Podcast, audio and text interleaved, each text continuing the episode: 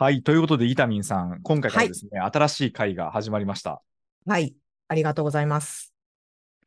あの、普段、あの、私が出ている、こう、アースコープっていう番組ではですね、はい。この冒頭のトークコーナーで、はい。ゲストの方のご紹介をするんですよ。そうですよね。深井さんはいとよくされているのはそう聞ないんですよてます。はで、い。一応私が、あの、こういう方ですよねっていうふうにご紹介をして、で、そうですね。深井さんはいが、あの、うんそれに対して、ああ、はいその辺、この辺聞いてみたいですね、楽しみですね、みたいな応答をしてくださるんですけど、はい。まあ、今回ですね、あの、私がゲストなんで、そうなんですよ。ゲストの方に喋らせちゃってるんですよね。いや、そうなんですよ。だから自分で自分を言うのもどうかなと思ったんで、そうですよね。はい。そうですね。なんで、そのあたりの話は、ちょっとここから後、やっていきたいなと思いますんで。はい。そうですね。これから、はい、ご紹介させてもらいます。はい。ということで、このあたりでオープニングトークはほどほどにして、早はい速本編に行きたいと思います。はい。よろしくお願いします。それでは、スナック偏愛。は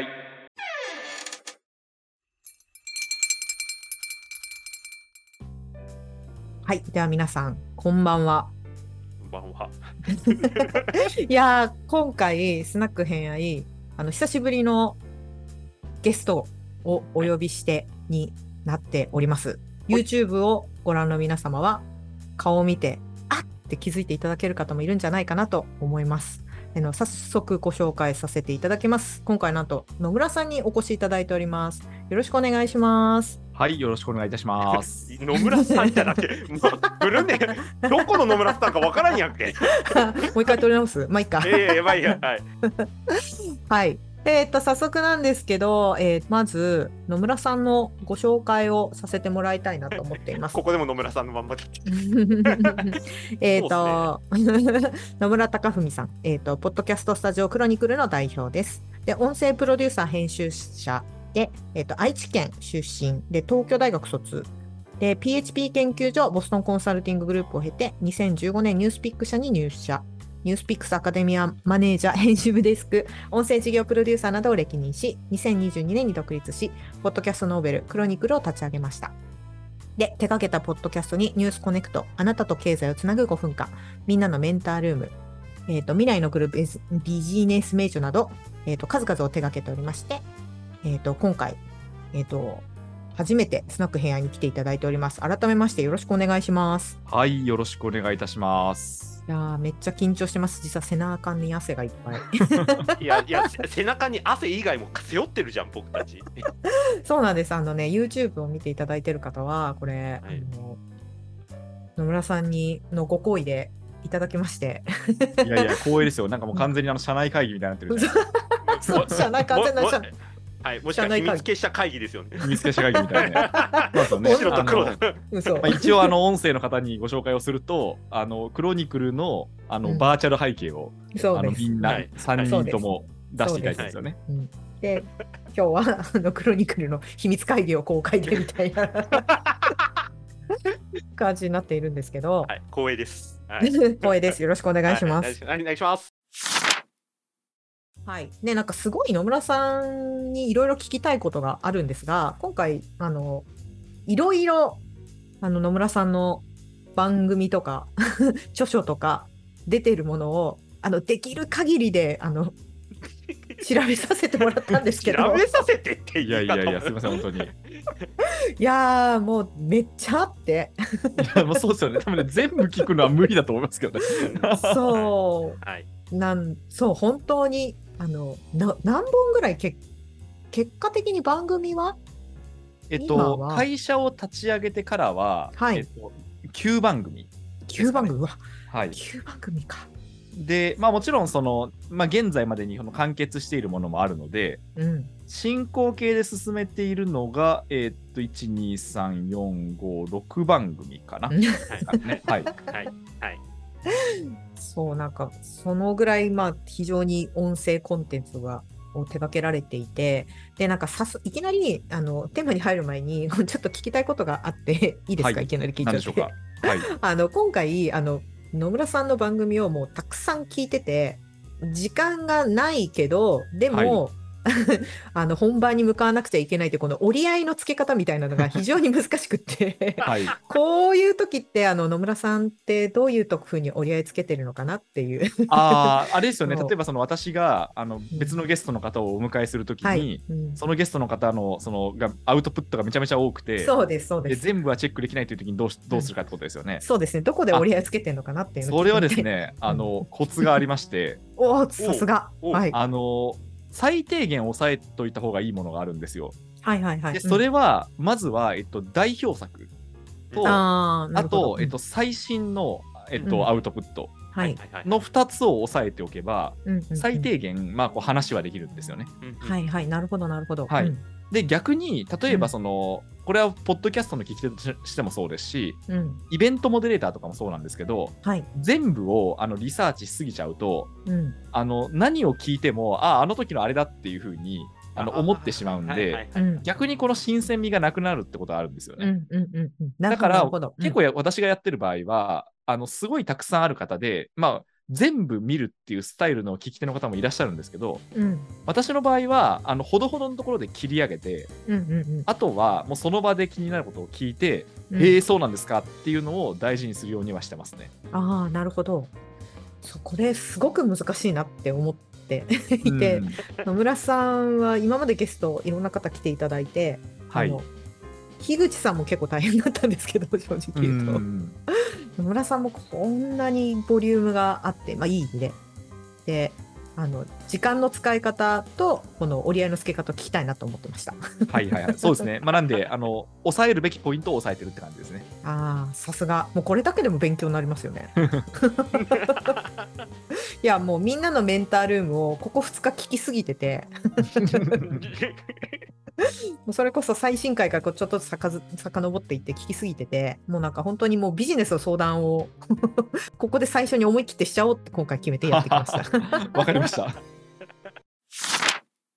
ていうところで、えっ、と、まあ、そんないろんな相談をしていきたいなと思うんですけど、まあ、トータル的なテーマとしては、あの、野村貴文の作り方、ちょっと、あの、継承略って感じなんですけれど、はいはい。だいぶ。はい、あの、私が野村さんのことを、まあ、あの、知ったのは、まあ、古典ラジオコミュニティに所属しているのもあるので、まあ、視点と教養っていうところから入ったんですけれど、はい。結構そういう人たちがやっぱり多いんじゃないかなって正直思っていまして、うんあまあ、ニュースピックスでずっと聞かれてる方もいるんですけれど、やっぱはいり結構、ポッドキャストって言うとやっぱ古典ラジオを聞いてる人たちが結構、まあ、私そうですね。とかのはいマイトさんの周りは多いので、うんまあ、そういう方の、まあ、周りの人の話を聞くと野村さんって何者なんだろうねみたいな人が結構意外と多くてはいはいはい。好きなものは柴犬と旅と野球みたいな。うん、そうですね。はい。プロフィールにも書いてますからね、それ。っていうなところもあるんですけど、まあ、そんな野村さんが、まあ、どういう人なのかっていうところをまた改,、うん、と改めて私っていうかこのスナック偏愛の視点で聞いてみたいなと思っているんですけどはい。ちなみにマイトさんは野村さんのことはい以前からご存知でした、えっと、僕は、えっと、一番最初に野村さんをすごく意識したのが、あの、遅いインターネットラジオっていうポッドキャストがあって、あそこに野村さんがゲストでいらっしゃってたことがあるんです。そうですね。あの、はい評論家の宇野恒弘さんの番組はいはい、ですね。はい、はいうんはい。もう今となっては有料放送になった伝説の回があるんですけど、うんうんうんうんそのその回に僕はものすごく感銘を受けて、それ以来ずっと野村さんの番組を追っかけてます。ああ、ありがとうございます。そっか、そこが最初だったんですね。僕はもう野村さん意識したのそこが一番最初でした。えちなみにその時ははどんなお話をされてたんですか、そのまあ、有料コンテンツで話せる範囲は あるかと思うんですけど。あの時宇野さんが話してたのはそのポッドキャストっていうメディアが、あの今のマスメディアと同じような大衆メディアになるか僕たち、あのそもそもポッドキャストってもう伊丹さんもご存知の通り自分のペースで聞けるじゃない、はいはいはい、リアルで聞かなくてもいい、うん。だからそういう自分のライフスタイルに合ったメディアっていう意味ですごく今価値があると思ってるんだけれども今後どんどん聞かれていくとマスメディア化していく可能性をすごく秘めているとみんな一斉に聞いてほしいみたいな、あとお金も動いてくるとってなる、うんその瀬戸際にいるメディアだと思うんだけどどう思うみたいな宇野さんの質問にあの野村さんが割とガチで答えていたっていう回だったんですけども。さすが音声プロデューサーみたいな。当時だからニュースピックスにいらっしゃった時のことだったんでそのニュースピックスの中でどうやっていこうと思ってんの温泉コンテンツみたいなことをやたらめったら聞いてたは回で、いはいはいはい。うんうんうんうんうん。はいでその時に多分野村さんがお話しされてたのがそのいい意味でその音声コンテンツっていうのが今のライフスタイルにすごく合うメディアだと思ってるからその状況はすごく大事にしたいと思ってるみたいな感じで割と宇野さんのあのマシンガントークをなんとかかわしてなんか話を続けてってたっていうのを はいすごいですね。それを覚えてくださってるのは大変ありがたいですね。それは何年ぐらい前なんですか？去年かあ、去年？そうですね。うん、多分去年ですね。はい。うんうんうんはいうん。はいあの、ニュースコネクトに宇野さんが出てる回も非常に面白かった。ああありがとうございます。そそうなんですよね。結構、宇野さん、それであのご縁ができて、まあ、もともとあの最初のご縁は、ニュースピックスで取材したことだったんですけど、うんうんうんうん。あの結構、その音声コンテンツでも、うんあのご一緒する機会が増えましたね。うんうんうんうんうん。あ、そう、早速この宇野さんが出てきたので、ちょっと私が最初に聞いてみたい、あの質問をシェアしてもらったんですけど、あの、関係性の作り方っていうところを聞いてみたいなと思っていて、はいはいあの、。メンタールームの方でも、あの、なんか友達の作り方とかを、まあ、つい、つい、あれ最近配信してんなとか思っちゃって、ちょっとテーマかぶるかなと思ったんですけど、あの、私の勝手な印象ですね。あの、野村さんのたくさん聞いてて、なんてこう、トゲがないんだろうって思ってて。あ、トゲがない。はいはいはい。あのすごく聞きやすいしあの野村さんってあのあんまり自分を前に出していることって少ないなってすごい思ったんですよ。あまあ、あのメンタルームとかちょっとね、あの答えてるっていう感じなのであるんですけどそれ以外の時ははい結構、し例えば視点と教養とかの時とかは結構その一歩引いて聞くような立ち位置にいて、まあ、それは MC だからそうなんですけれど、えー、とでも切り込む時にめっちゃズバッと入るじゃないですか。でそういう。結構踏み込むとき、あ、踏み込んでいったな、今っていうのがすごいわかるんですけど、なんかその読み合いみたいなところって、どういうふうにやってるのかなっていうのと、あとはその、まあ、多分その番組以外のところでの、きっと関係性の構築の上で、まあ、仕事上だったり、まあ友達を作る上でも何か気をつけてることとかあれば聞きたいなと思ったんですけど。ああ、そうですね。うん。えっと、まず、その番組中うん。の、そのその切り込むだったり、その自分がどういう立ち位置にでいるかっていう話をすると、うんえっと、基本的にはその前に出ていかないっていうのは結構その通りで、あのまあ、だ誰が主役かっていう話だと思うんですけど、そのポッドキャストにおいて。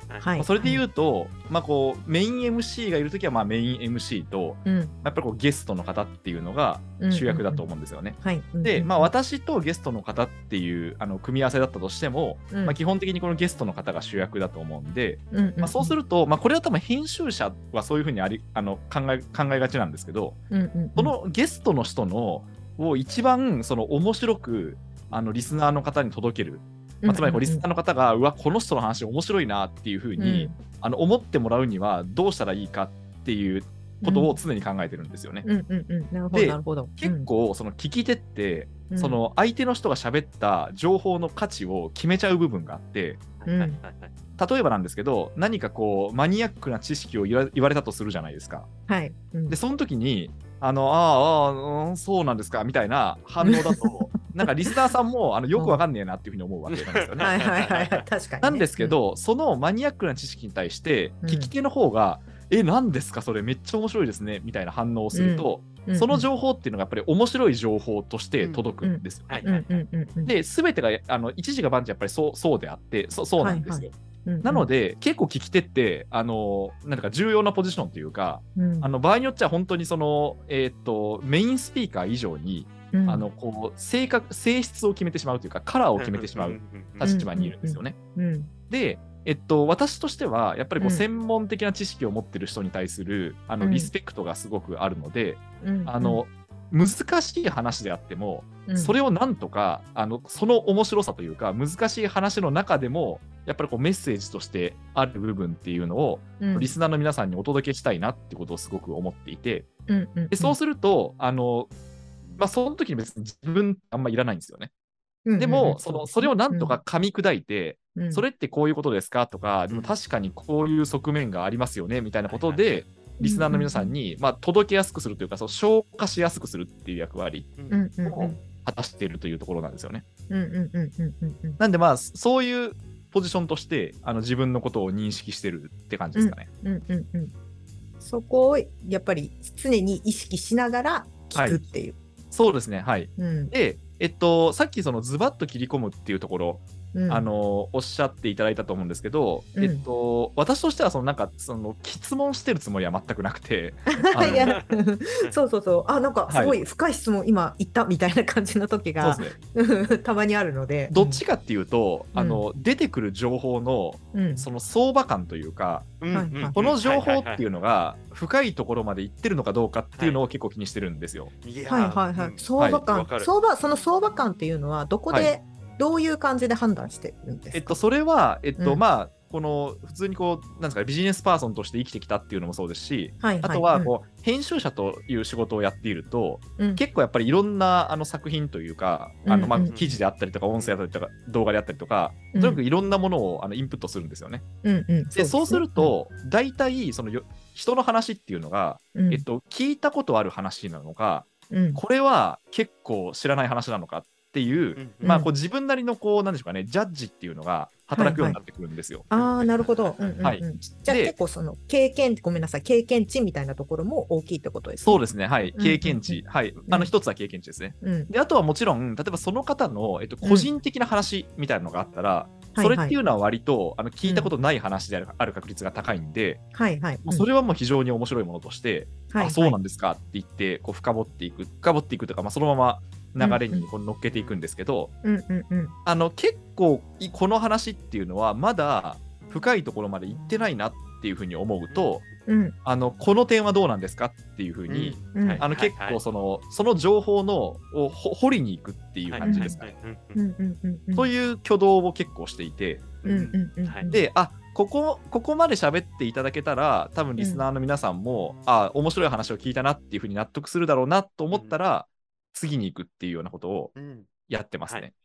なるほど。やっぱそれは、あの、編集者ということをはいやっていたから、結構大きいですかね。なんかその、どこかでもお話しされてたんですけど、その自分がそのテキストの方の編集者をやってたということと、音声のテキスト、あの音声の、えー、と編をプロデュースするっていうのは非常にリンクがあるみたいな話をどこかでお話しされていたんですけど、やっぱそれが結構重なってきてる感じですかね。はい、多分そうだと思います。で、うんうんうんえっと、これが多分何と違うかっていうと、はい。例えば、えっとうんアナウンサーさんとか、えっと、ラジオ DJ さんっていう仕事があるじゃないですか。で、ありますその方あります。はそうんはその方で、私、専門職としてすごいリスペクトをしてるんですけど、うん。うんどっちかっていうと、そのうん。アナウンサーさんとかラジオ DJ さんって、うん。あのその時間内にうん。スムーズに話が進む方に、はい。あのスキルが専門化されてるんですよ。ああ、なるほど。だから、うんうんうん。えっと、弾んでるようにともすると、うん。会話が弾んでるように聞こえるんだけど、うん、あれなんか深いところまで行ってないなっていう会話がよくあるんですよね。そうですね。バラエティとかは特にそうなんですよ。で、なんかうんわははみたいな感じで、あと互いに楽しそうに喋っていて、はいはいはい。なんか盛り上がってるように見えるんだけど、うん結構こうつつるっとしてるというか、うんあの表面を撫でてるような話っていうのがともすると出てしまうと。はいはいはい。うん一方で、えっと、テキストに関わってるあの仕事をしてる人ってうん何が起きるかっていうと、うんあの文章として書くときってやっぱごまかしが効かないんですよ。つつまりその、えっと、ふ雰囲気でごまかせないというかき聞いたことそっか。聞いたことある話を並べても文章ってやっぱダメで、うん。やっぱそこで独自の情報とか、うん。その人ならではのビューっていうのがないとうん、あの結局そのコンテンツとしては読むに耐えなくなっちゃうんですよね。そうですね。確かはに、普通にこうやって喋ってるだけだったら、なんかちょっと楽しそうみたいな感じで、人間流されてる部分って。け結構ねごごま ごまかせちゃうんですけどありますテキストはねねごまかし効かないんですよ、実は。あはい。確かにそれ、それはそうですね。おっしゃる通りだ。そう。うんうん。ででそれでその取材をして文章を書くはいはいっていうことをずっとやっていたんで、確かにどこまで情報が出てくれば、うん。あこれはちゃんと文章になっても大丈夫かっていう、その辺の感度っていうのがうん。うん。働くようになったと思うんですよね。ああ、なるほど。はい、うんだからまあそれ、があった上で、まあ、とはいえその、えっと、音声コンテンツなんでうん。あのこれはそのテキストのない音声コンテンツの難しさとしては、うんうん。テテキストってある意味、うん。もうなんなら会話の流れが止まってもいいし、あのはい。もう一方的にこうどんどんどんどん掘っていっても大丈夫なんですよね。確かに確かに。で相手がなんなら答えるのに困るってすごい沈黙するみたいなことがあっても、うん、最終的にその記事に書けるものが出てくればうん。OK なんですけど、はい。はいはいはい。音声の場合はそういう深さプラスやっぱ流れも良くしなきゃいけないんで、はいはい。それはわかります。はい。なんですよ。うん。だからほ掘る掘るんですけどうん、相手がちゃんと喋れるような、うん。喋っていただけるような、うん。あの聞き方をしなきゃいけなくて、そこら辺をやっぱ両立させるっていうのは結構難しいですし、なんか自分のあの頭が割とこうフル回転してる部分だったりしますね。すっごく、そこはすごくわかります。そこはすごく、今、今やっててわかります。今ここで。なんか私がこの偏愛をやってて、でゲストの方に来ていただいたりとか、基本私も喋るよりも喋ってもらう立場で、ではい私が意識してるのは、こう、あの難しいこと喋ってる方が結構多いから、それとここに 常にあの私以外の人たちがいる印象で喋ってるんですよ。